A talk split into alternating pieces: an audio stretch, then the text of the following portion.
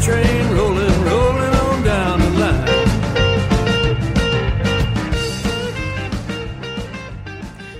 Welcome to Counterpunch Radio. My name is Eric Draitser. I want to thank you so much for tuning in to episode 47. Now, I would generally give a pitch for Counterpunch here, explain the importance of alternative media, preserving these spaces, but my time is limited and I have such an amazing guest on the line. I want to jump right into the conversation. A man who generally really needs no introduction, but still, I'll give him a very quick introduction. He is activist, journalist, filmmaker, uh, legendary figure on the left, as far as I'm concerned, one of the true anti imperialists in the world. It is Mr. John Pilger. John, welcome back to Counterpunch Radio. Thanks, Eric. Very good to be back. Now, we have to touch on what I consider to be probably the most important issue we have in terms of the political landscape, both in the U.S. and really internationally. We have this whole uh, flap about the Brexit and all of that dominating the headlines, but let us really go to the heart of the matter. That is the specter, to paraphrase the famous modern thinker, the specter haunting Europe, but also Asia and Africa and Latin America, and indeed the entire world. And that specter is Hillary Clinton, and that's something you're not supposed to say. But John, tell me why you think Hillary is such a danger to the world. Well, that's it's good. It's a good image to have Hillary Clinton described as a specter. I think that's correct. Um, look, Hillary Clinton. The difference between Hillary Clinton and Donald Trump. Donald Trump is a is a wild maverick, um, grotesque, in uh, so much of his postures and everything else. Um, but Hillary Clinton is the embodiment of a rapacious system. Not only the embodiment, Hillary Clinton, it seems to me, has devoted much of her political career, uh, very long political career, to um, to to uh, one one of deep aggression.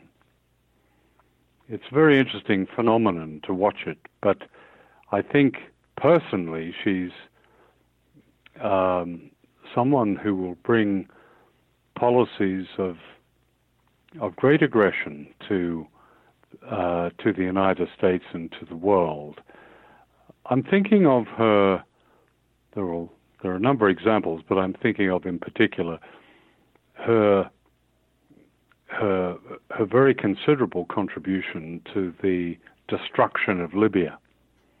Libya was a stable country and a modern country. Um, it had a dictator, but many countries had dictators.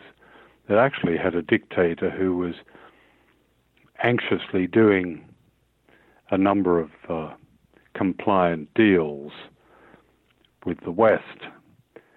But he had a streak of independence. He wanted to, um, he saw himself and Libya as playing a very significant role in Africa, and he provided from his oil revenues a large amount of money to Africa, to an African development bank.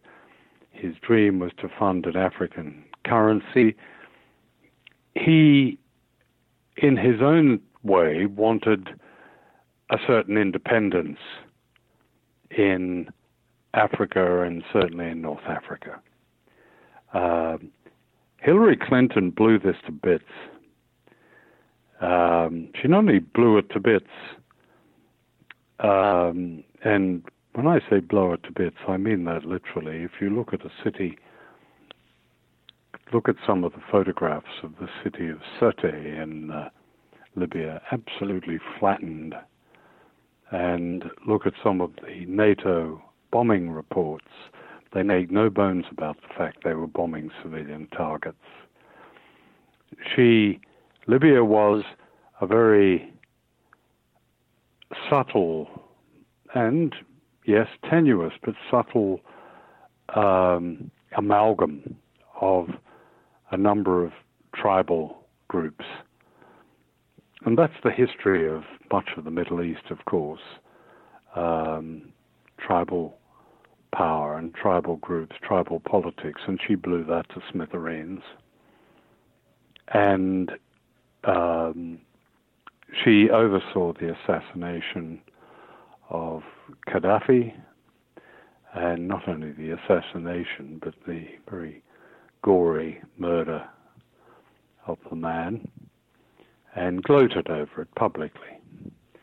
Um, I was, when that happened, I was thinking of Hillary Clinton when she ran against Barack Obama, and she then pledged, as she put it, the elimination, and that was the word she used, the elimination of Iran, if uh, if there was any threat to Israel. Um, there are many other examples of this. Um, Hillary Clinton has uh, um, is, is, probably singularly responsible for the um, the heightened and very aggressive U.S. interest in the South China Sea. When she was Secretary of State in 2010, she was in Vietnam and she made a very significant speech in which she made she made it clear that the regional dispute in the South China Sea, the Spratly Islands and the Paracel Islands, was to be an American dispute, a U.S. dispute. Um, she didn't say that, but her one particular speech she made added up to that, and from that point on, the, a, a regional, regional dispute in that part of the world, which of course is the most common kind of local dispute, dispute over reefs and outcrops and islets and small islands between countries, and especially in Asia. Um, she elevated it to uh, an international flashpoint. And it's become an international flashpoint then. The Chinese are building airstrips in the Spratly Islands for one reason only, and they, they are surrounded by something like 400 US bases, and they're making moves uh, rather belatedly to defend themselves. Uh, that's rarely said aloud in the United States, and Hillary Clinton, as Secretary of State, uh, turned it into an issue that could very well lead to a very serious confrontation between China and the United States, and both are nuclear powers.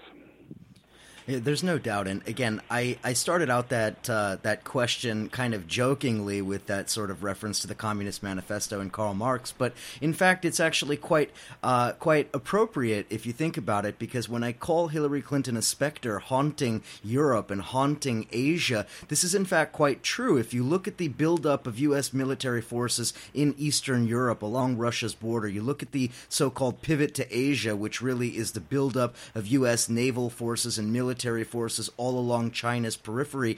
These two, uh, um, you know, buildups of military power leading up to this moment when Hillary Clinton uh, assumes office. This is a recipe for global catastrophe, and I can't think of anybody more willing to risk global war, a World War III, than somebody like a Hillary Clinton. And I include Donald Trump in that analysis because no matter what we want to say about Donald Trump, he can't hold a candle to Hillary Clinton in terms of the warmongering, in terms of the international bullying, and let's call it what it is imperialism. Hillary as the quintessential mm. liberal imperialist.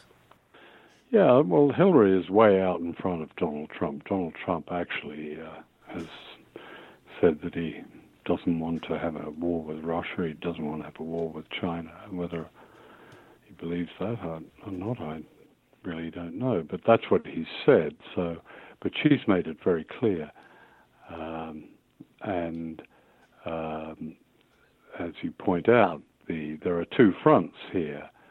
Uh, there is the so-called pivot to Asia, with uh, 60% of U.S. air and naval forces um, moving into uh, the Asia Pacific. Uh, the biggest build-up in that part of the world since the Second World War, and then you have in uh, on the western borders of Russia, uh, you have the biggest build-up uh, there since the Second World War. In fact, last week, um, Vladimir Putin made um, in a speech he made commemorating the 75th anniversary of the Nazi invasion of the Soviet Union, 22nd of June 1941. Um, and he used that occasion to liken the build-up of NATO forces, 31,000 troops in all, Poland and elsewhere, um, to liken them to Operation Barbarossa, which was the Nazi build-up and then invasion of the Soviet Union. As he pointed out correctly, there hasn't been anything like it since 1941. Um, it is. It says something about our world in which information is meant to be God. That during the current um, presidential campaign in the United States, uh, this enormous risk being taken uh, in uh, on the borders of Russia and an almost equal risk being taken around uh, China is not an issue. Neither of them are issues. Uh, and yet, uh, here we have um, these these two two areas of the world being primed for the kind of provocation that could very easily lead to lead to nuclear war. There's no doubt about it. And actually, we need to, I think, broaden it even further because not only is Hillary Clinton a obvious and overt supporter of that kind of militarism. She is one of the spokespeople of some of the uh, economic forms of warfare that the United States is attempting to use against both Russia and China. For instance, Hillary is one of the prime exponents, despite all of her campaign rhetoric when confronted by the Bernie Sanders movement and the anti free trade movement. She is one of the quintessential spokespeople for the Trans Pacific Partnership, which most experts agree agree, is a trade deal that is not about free trade as much as it is about isolating China economically, creating a, a, a further U.S. hegemony, economic hegemony over the Pacific, the Asia Pacific space. And again, with the sanctions against Russia, you see Hillary Clinton out in the lead talking about economically mm. punishing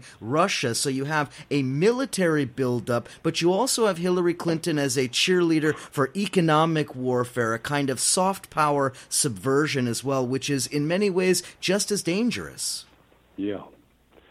Well, I think that's I think that's right. I mean, uh, she, uh, uh, but she's following a she's following the Democratic Party tradition. She's nothing unusual. Uh, the only thing really unusual about her is that she will could well be the first female president. But otherwise, he's pretty much the same as all the, let's say, liberal democratic.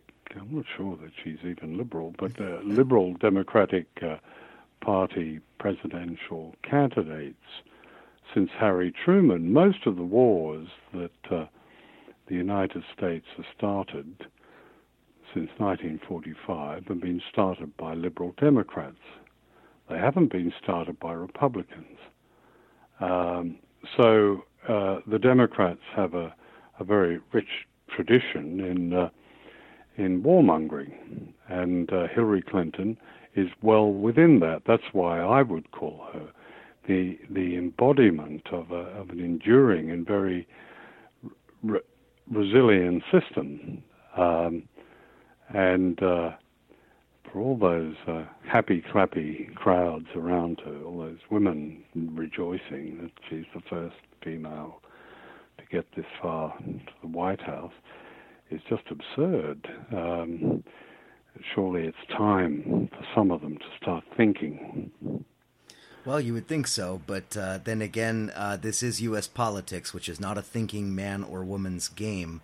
Um, but I do think that we also we also need to consider how we've gotten to this point. You know, you have this uh, Nobel Peace Prize winner Barack Obama who wins the prize before he's done anything, simply on the vague and hollow platitudes of nuclear disarmament and nuclear de-escalation. And here we are, eight years later, all of these problems having been exacerbated Libya having been destroyed, bombing Somalia, bombing Yemen, uh, building up against China, and all of these things happening under Obama's watch. But we look at Hillary Clinton and what kind of a potential disaster she represents, and you have to see Hillary as an escalation up and above beyond what Obama has done, and against the backdrop of what we're seeing globally, including what many are saying is a potential global economic meltdown meltdown coming in the not too distant future, that seems to me at least a recipe for global catastrophe.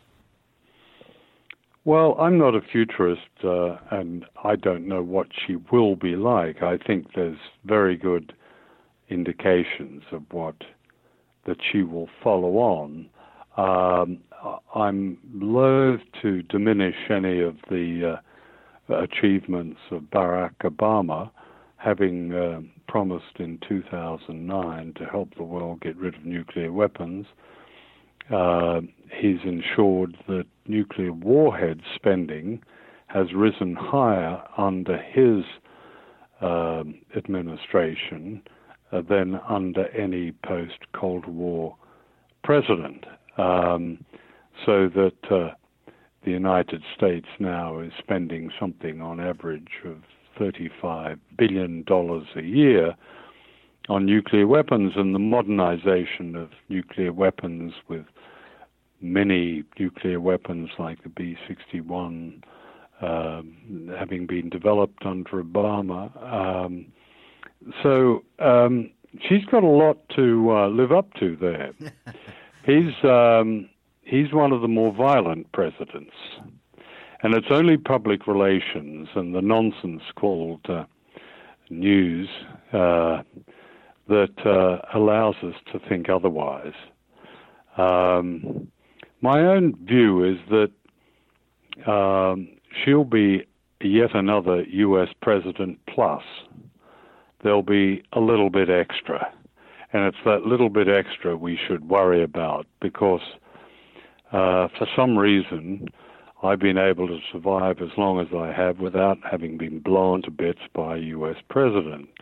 Um, and uh, but now with two uh, two uh, very dangerous propagations under war, underway with um, two, um, um, particularly in the case of Russia, leading nuclear powers. Then there are great risks ahead. And, uh, and uh, it is really the responsibility of all those people, well, everywhere, but especially in the United States, and especially those who came out in their thousands to back somebody like Bernie Sanders, to understand this and to understand that it's not just a big political game going on. Um, it's not just a feel good game. Uh, there are very, very serious stakes of war and peace here, and that people really need to start speaking out.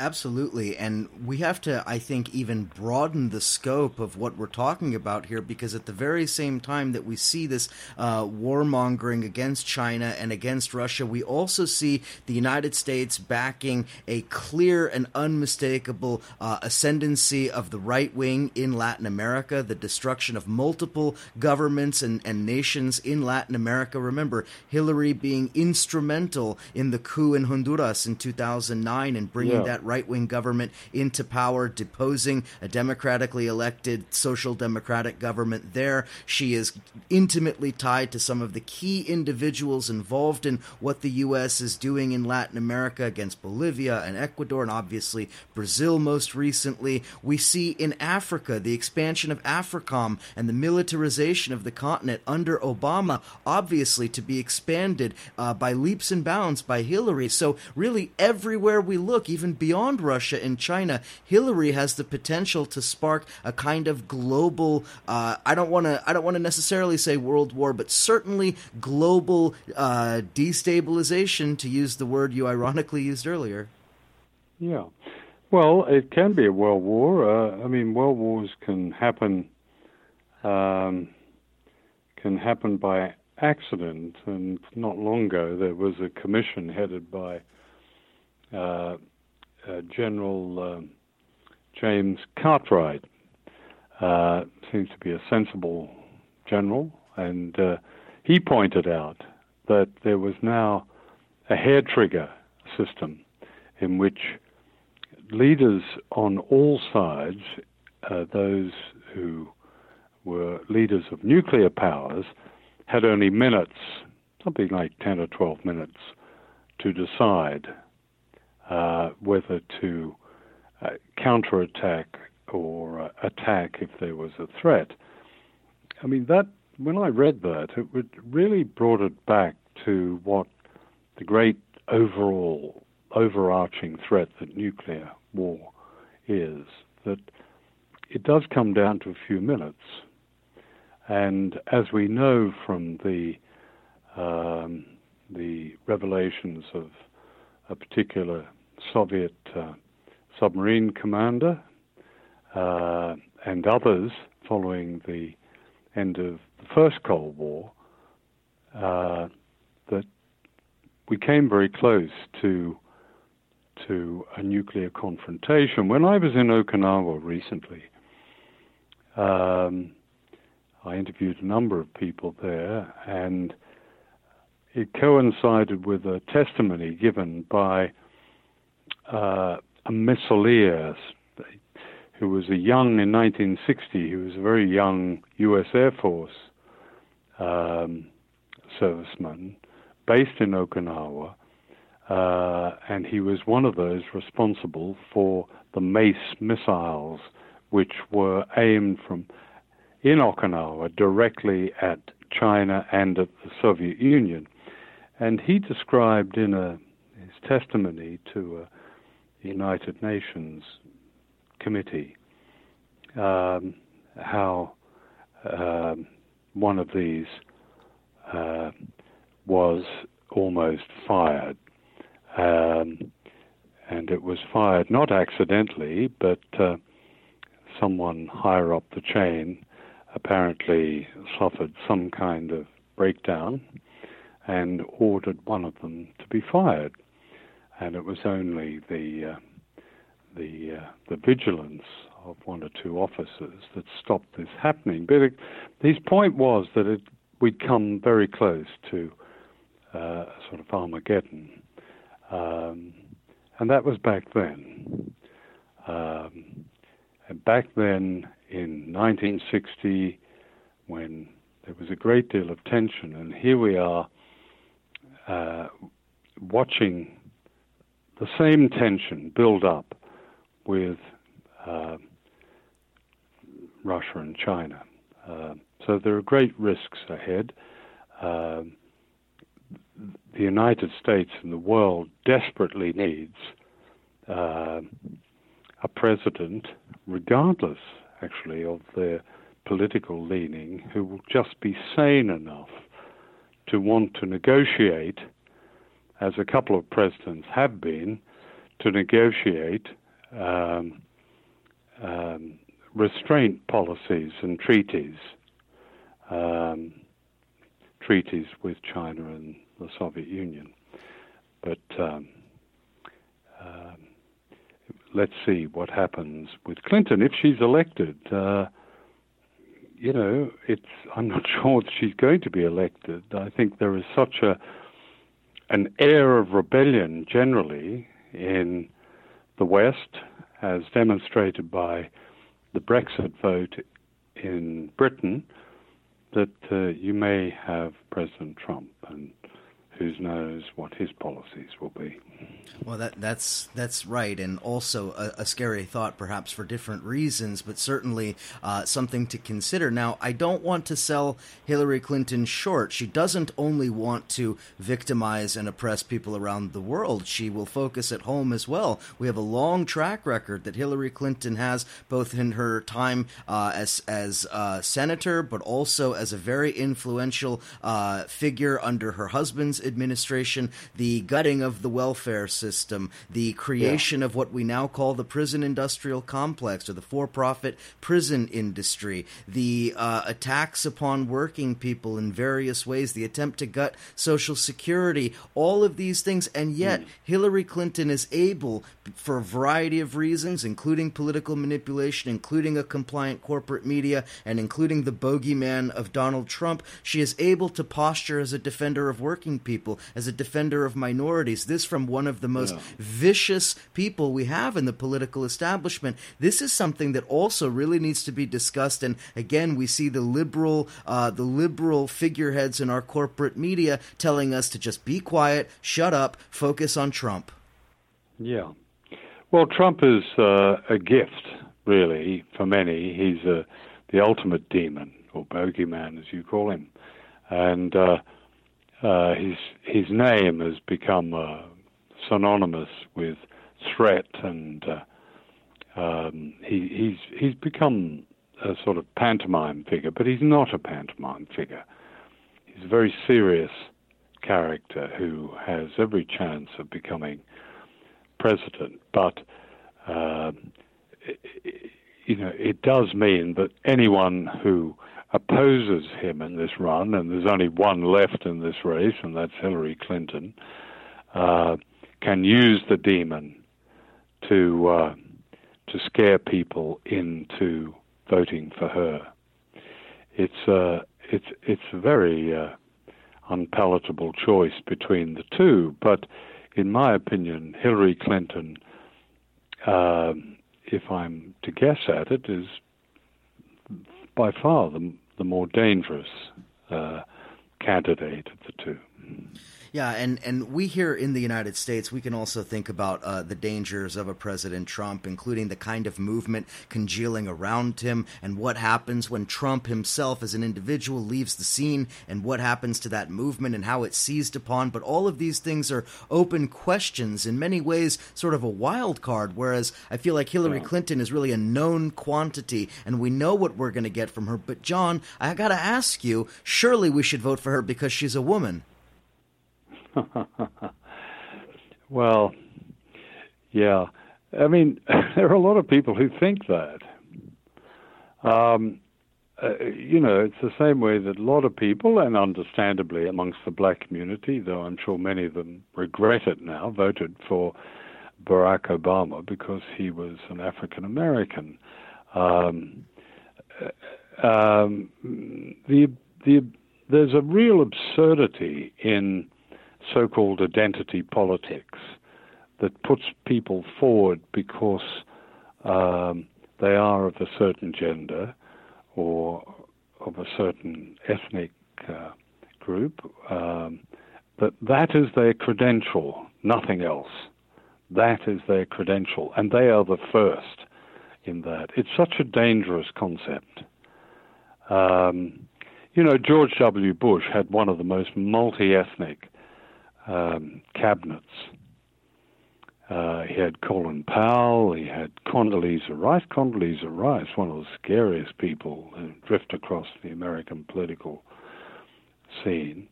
And uh, he had that um, Attorney General uh, who broke the law constantly. I've forgotten his name now. Alberto Gonzales. Uh, Gonzales, that's right. Um, so it it really is so patronizing to um, to to African American people, so patronizing to women, uh, and so degrading of the great movements, the civil rights movement and the great feminist movement, that people who equate feminism, for example, with single issue, with identity politics, uh, are, are, really uh, degrading feminism uh, because you end up with Hillary Clinton. Um, you end up with Hillary Clinton, who, um, in Libya alone, her actions would have killed many, many women, apart from men and children, boys and girls, killed women. Unfortunately, uh, the weapons aimed at countries like that don't distinguish between the genders. Uh, so it's an absurdity, and it's about time uh, so called progressive people stopped thinking in terms of uh, identity and started to think in terms of real issues uh, and, and how the connections are all there, and that people earn our respect not because of their, agen- their gender or their uh, or their ethnic uh, group or their even their sexual disposition. Uh, they earn it because of what they do and the way and their humanity. That doesn't mean to say that there should not be um, there should not be. Uh, I would think to use that old term, positive discrimination, bringing equality of gender equality, for example, into parliamentary representation. Uh, but when, when, as I read so often, feminists uh, uh, applauding women becoming the token woman on a corporate board, um, or now applauding in their numbers Hillary Clinton. Um, that's that is so misguided. Yeah, and it's not misguided; it's wrong, and it it does it it it demeans the the great movements that have brought real progress to all of us. That's right. You know, those great feminists like Madeleine Albright, who famously said that uh, yeah. 500,000 dead Iraqis was worth it, right? Those, those, those wonderful feminists of that kind. Now, I know we're, we're just about out of time, and I don't want to keep you over the time here, but I, I, I want to just point to one other issue here, and this is relevant to our conversation here about Hillary Clinton, and that has to do with the complicity of the uh, liberal media. And when I say liberal media, I don't mean the way that the right wing Republicans talk about liberal media. I mean the the corporate establishment that pushes forward the liberal imperialist perspective. Now, John, you had a very important piece. I'd say probably one of the most important pieces so far published this year. Uh, it was published on Counterpunch. A World War has begun. Break the silence, in which you talk about a lot of the issues that we've highlighted here. Now, I don't want to get into the nitty gritty about what happened, mm. but you experienced a form of liberal censorship censorship uh, related to that article that I think is very important to discuss. You were essentially asked to tone down the rhetoric about Hillary Clinton, which really exposes her for what she is. Now, to me, from from you know being in the media world and in the media landscape, that to me is so. I mean, aside from insulting, it is incredibly dangerous to really yeah. deal with that form of censorship. Mm. So, with our final uh, couple of minutes here, can you talk a little bit about the danger of censorship and silence on the left when it comes to Hillary Clinton as we're all being bashed over the head with the Donald Trump Club? Yeah, well, that that was that was a, a thoroughly misguided uh, action on behalf of TruthOut.com, which had uh, which I've which has published my articles over many years. Uh, and uh, they came back to me and and said that um, they really objected to my suggestion that there was an equivalence between Trump and Clinton. And I don't think I suggested an equivalence, although I would say that they are two sides of the same coin, yes. Um, but uh, but even so, it, that was my opinion uh, based on my own experience and Um, it's an opinion they've been they were prepared to publish over many years, but not uh, on this basis. I have to say, it's very odd because Truth Out has carried quite a lot of critical articles about Hillary Clinton. But I think the fact that I'd put her in the same leaking boat as Donald Trump uh, was just um, too much for them. Um, I uh, look the, the the the censorship by omission uh, is is exists in the so-called mainstream media. It doesn't actually. That, that was reasonably unusual, I think, on the web. I think one of the I always find one of the most hopeful aspects of journalism that, particularly in the United States, there is a very lively web. And Counterpunch is a, a very fine example of of that. Uh, but in the media itself, and the media that we have to say most people take notice of, such as free to air television. Uh, the censorship by omission is is is is ubiquitous. It's everywhere. Uh, people are dealt with in a series of cliches and stereotypes. It's the imposition of a kind of ignorance on people. That goes on and on. The and I was thinking not necessarily of Fox Television, but the other networks as well. Um, but perhaps the most credible and effective, the most effective censorship come through uh, those um, institutions in the media, and they are institutions that describe themselves as liberal and enlightened, such as the New York Times and the Washington Post, the BBC, and The Guardian. I say they're effective because these media outlets do have a great deal of credibility. That makes their omissions and their distortions more acceptable. People are not looking for them, they're not skeptical about them.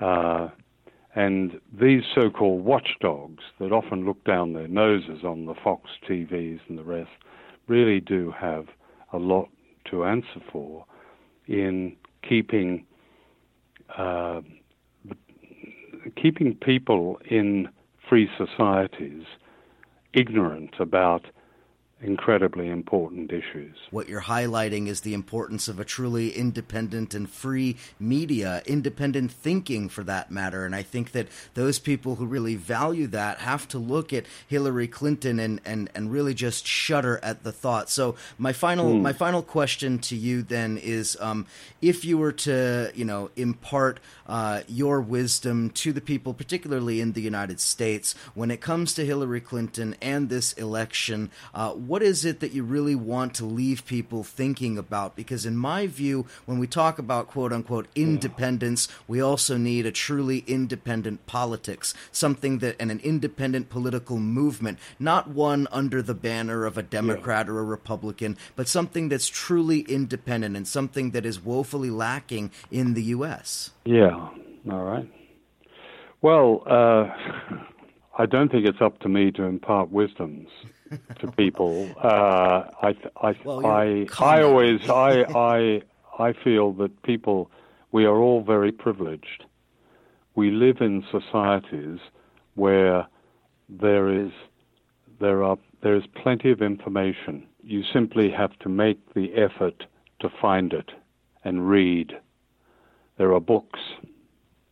There is, you walk into a bookshop and there is a whole range of books. If you don't want to read a book, then you can go on the World Wide Web.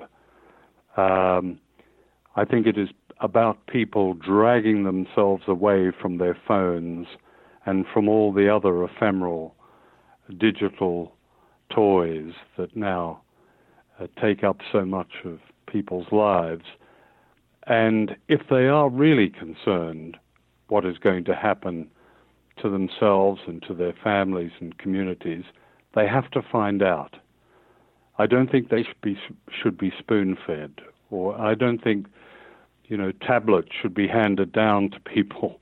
I think that that privileged people in free societies should really start looking for themselves and fighting back, as it were, by with information. And there's plenty of it about. Absolutely. Well, I want to thank you again for coming on the program. John Pilger, activist, filmmaker, writer, journalist. Um, his work is everywhere. It's it's always top notch. I mean, I I can't even tell you how important uh, uh, your work has been to my own political development. So I thank you for that, for your continuing efforts. And uh, as always, listeners, thanks again for tuning in. Uh, enjoy the holiday, and I'll speak to you again real soon.